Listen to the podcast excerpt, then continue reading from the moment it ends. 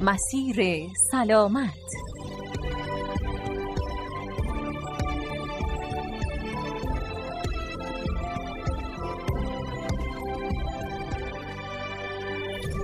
به نام پروردگاری که نعمت سلامتی رو به ما ارزانی داشت. دوستان و همراهان عزیز سلام. من ساجده داوری در خدمت شما هستم با یکی دیگه از مجموعه برنامه های مسیر سلامت و امروز قصد داریم در مورد یکی از مشکلات شایع در ناحیه دست و راه درمان اون صحبت کنیم. با ما همراه باشید.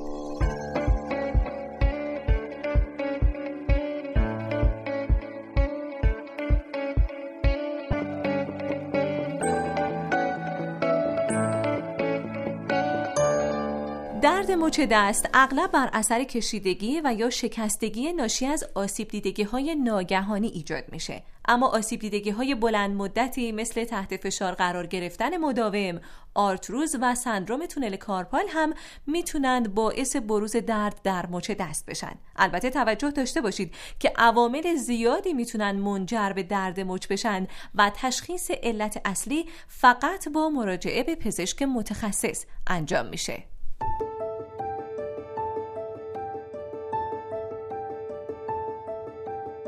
مچ دست مجموعه از هشت استخوان کوچیک هست که شاید خیلی از ما با این ماهیت پیچیده آشنایی نداشته باشیم. و به خاطر اینکه ناحیه ساعد رو تنها با دو حرکت به ناحیه دست با یک مجموعه پیچیده از حرکات متصل می‌کنه خیلی مستعد آسیب هست. این ارتباطی داره برقرار می‌کنه خودش رو در واقع یک منطقه آسیب خیز می‌کنه. آسیب های مچ دست در میان خانم ها معمولا بیشتر دیده میشه به خاطر اینکه در ناحیه مچ دست ما تاندون ها رو بیشتر داریم تا عضلات و تاندون ها در خانم ها نسبت به آقایون ضعیفتر هستن این آسیب ها می‌تونه بسیار روی توانمندی حرکات روزمره برای فرد اثر منفی بذاره ولی خیلی از خانم ها و حتی آقایون وقتی با آسیب های مچ دست روبرو میشن توجهی نمی‌کنن و اونو به طرف مزمن شدن سوق میدن. درمان به موقع این آسیب ها اهمیت زیادی در سلامت کلی شما داره.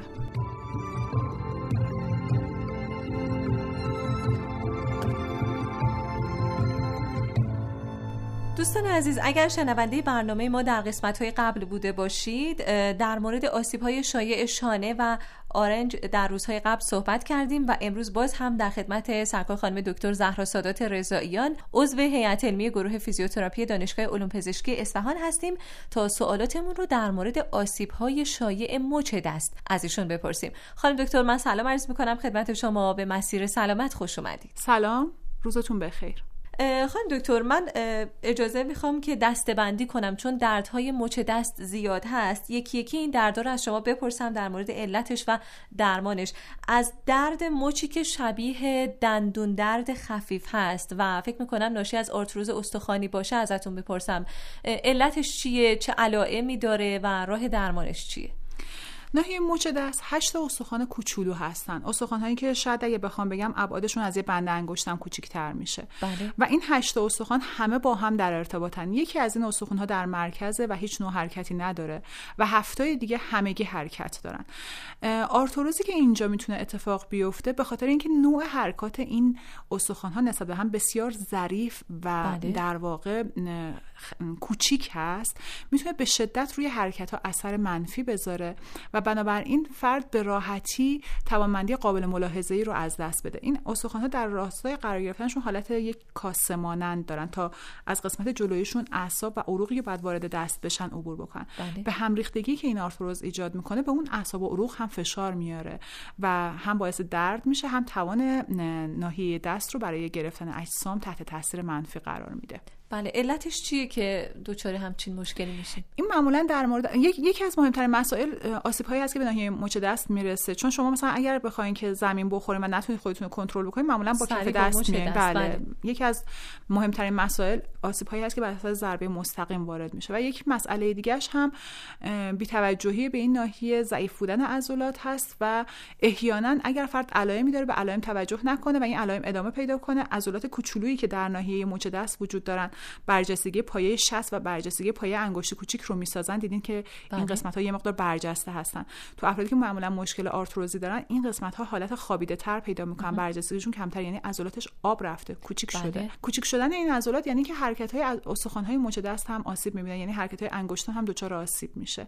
بله. و همونطور که خدمتتون گفتم یکی از مهمترین دلایلش ضربه هایی است که در طول زندگی وارد میشه. خیلی وقتا ما متوجه نیستیم که خود مچ دست چقدر آسیب می‌بینه. ولی این آسیب باقی میمونه و در طولانی مدت خودش رو نشون میده. بله. خیلی وقتا وقتی دردی ما احساس می‌کنیم از کمپرس سرد استفاده می‌کنیم و این باعث میشه که اون درد به طور موقت خاموش بشه. اما طبق فرمایش شما این درد به مرور زمان تاثیر خودش رو می‌گذاره و بعدا می‌تونه آسیب های بدتری داشته باشه. ببینید ساکت کردن درد کار بدی نیست خب؟ بله. ولی به شرطی که شما علت رو هم شناخته باشین. ما درد درد و بیخودی تجربه نمی‌کنیم. بعدا اگه علامتی به شما داره میده یه مشکلی یه جا وجود داره. ساکت کردن درد یعنی خاموش کردن آلارم. علامت آتش نشانی خونتون رو خاموش, کنید. این به معنی اینکه آتیش از بین رفته نیست. صورت مسئله رو پاک بله. پس اگه دارین از کیسه یخ و اینها استفاده می‌کنید دردتون هم بهتر میشه. قبلش باید فهمیده باشین مشکل از کجاست. اگر بدونین که مراجعه کنید بدونین که بررسی کنید فقط بیاین از این ضد دردها استفاده بکنید خب در واقع بدن خودتون رو دچار مشکل کردین. بله درسته. درمان این مشکل چطور هست؟ حتما باید به پزشک مراجعه کنیم یا درمان هایی که خودمون هم انجام بدیم وجود داره؟ ببینید تشخیص آرتروز مچ دست کار خیلی آسونی نیست. خاطر اینکه ما ضایعات مچ دست رو زیاد داریم و ممکنه مثلا با سندروم تونل کارپال اشتباه بله. گرفته بشه یا با انواع دررفتگی ها و شکستگی های این ناحیه. بنابراین حتما باید به پزشک مراجعه بشه ایشون بررسی بکنه و نظر بده که در واقع مشکل اصلی کدوم هست چون روش های درمانی اینها با همدیگه فرق می‌کنه. بله خیلی ممنون. اگه موافق باشید یه گزارش هم بشنویم و برمیگردیم به ادامه گفتگو. من خدمت شما هستم.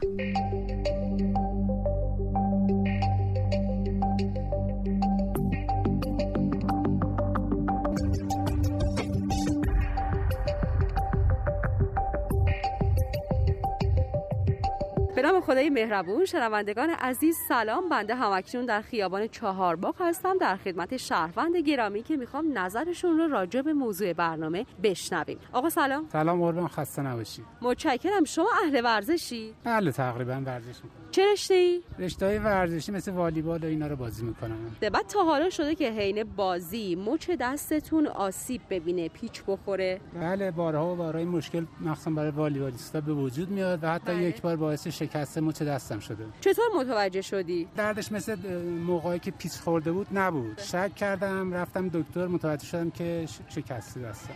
بعد وقتی که مچ دستتون آسیب می‌بینه چه راهکارهایی رو برای در واقع درمانش استفاده می‌کنی؟ اول اینکه مچ دستم رو استراحت میدم. درسته. خیلی باش کار نمی‌کنم. بعد از اینکه از کمپرس سرد استفاده می‌کنم یا از بله. کرم های خنک کننده استفاده می‌کنم حتما با باند باند بله. پیچا میپیچم مچ دستم و تا حالا شده که چند ماه مجبور باشید بازی نکنید. اگه پیچ بخوره یک تا دو بله. هفته استراحت می‌کنم. ولی وقتی که بشکنه یه چند ماهی از ورزش دوری می‌کنم ان که همیشه تنتون سالم باشه و در واقع همیشه اهل ورزش که هستید همیشه فعالیت ورزشی رو در زندگی روزمرتون داشته باشید. ممنون از اینکه وقتتون رو در اختیار ما و شنوندگان عزیز قرار دادید. روز و روزگارتون به خیر. خود نگهدار. از شما درد نکنه. خیلی ممنون. از لطفتون تشکر می‌کنم از شما و برنامهتون. خواهش می‌کنم. خدا نگهدار.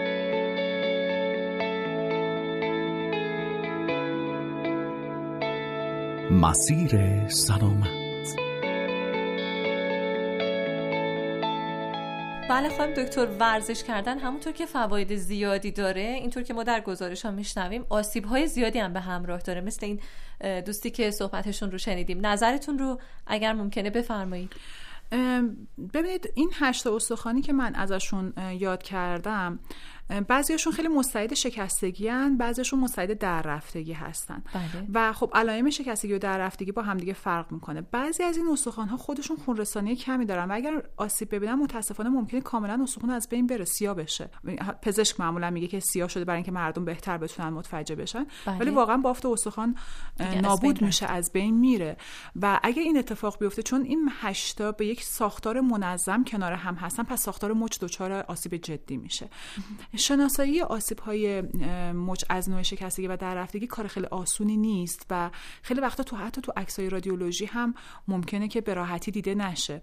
و درمانش هم باز پیچیدگی های خاص خودش رو داره. علتش هم هست که ناحیه دست کلا حرکت های خیلی ظریف و پرمهارتی رو داره که شما برای به دست آوردنش زمان زیادی در کودکی و دوران بلوغ صرف کردید. بله. و حالا با یک آسیب ساده تمام اون مهارت ها خراب میشه به خاطر اینکه اطلاعات حسی درستی از ناحیه دست شما به مغز نمی‌رسه تا مغز بخواد حرکت رو اصلاح بکنه. بنابراین درمان این مشکلات اهمیت خیلی زیادی دارن و بی حرکتی در فاز حاد بیماریش اجتناب ناپذیر حتما باید اتفاق بیفته. معمولا بی حرکتی همراه با استفاده از سرما و در واقع ارتس هایی هست مثلا مچبند و اینها که یه مقداری استراحت نسبی به ناحیه بده ولی بعدش باید که در طی روند توانبخشی قدرت این عضلات برگردونده بشه. اگر احیانا تغییرات ظریفی در محل قرار گرفتن استخوان ها هست اینا برگردونده بشه به جای اصلیش. و اگر که شما در طی توانبخشی احساس می‌کنید اون قدرت مطلوب رو به دست نیاوردین حتما باید با فیزیوتراپیستتون صحبت کنید یه نکته که بگم در مورد قدرت عضلات بله. فرایند به دست آوردن قدرت عضلات فرایند زمانگیری هست. ما معمولا برای اینکه یه عضله رو بفهمیم که بهتر شده دو ماه و نیم تا سه ماه کار پیوسته نیاز داریم. جلسات فیزیوتراپی به صورت روتین 10 جلسه هستن. حالا مثلا به دنبال ها و اینها.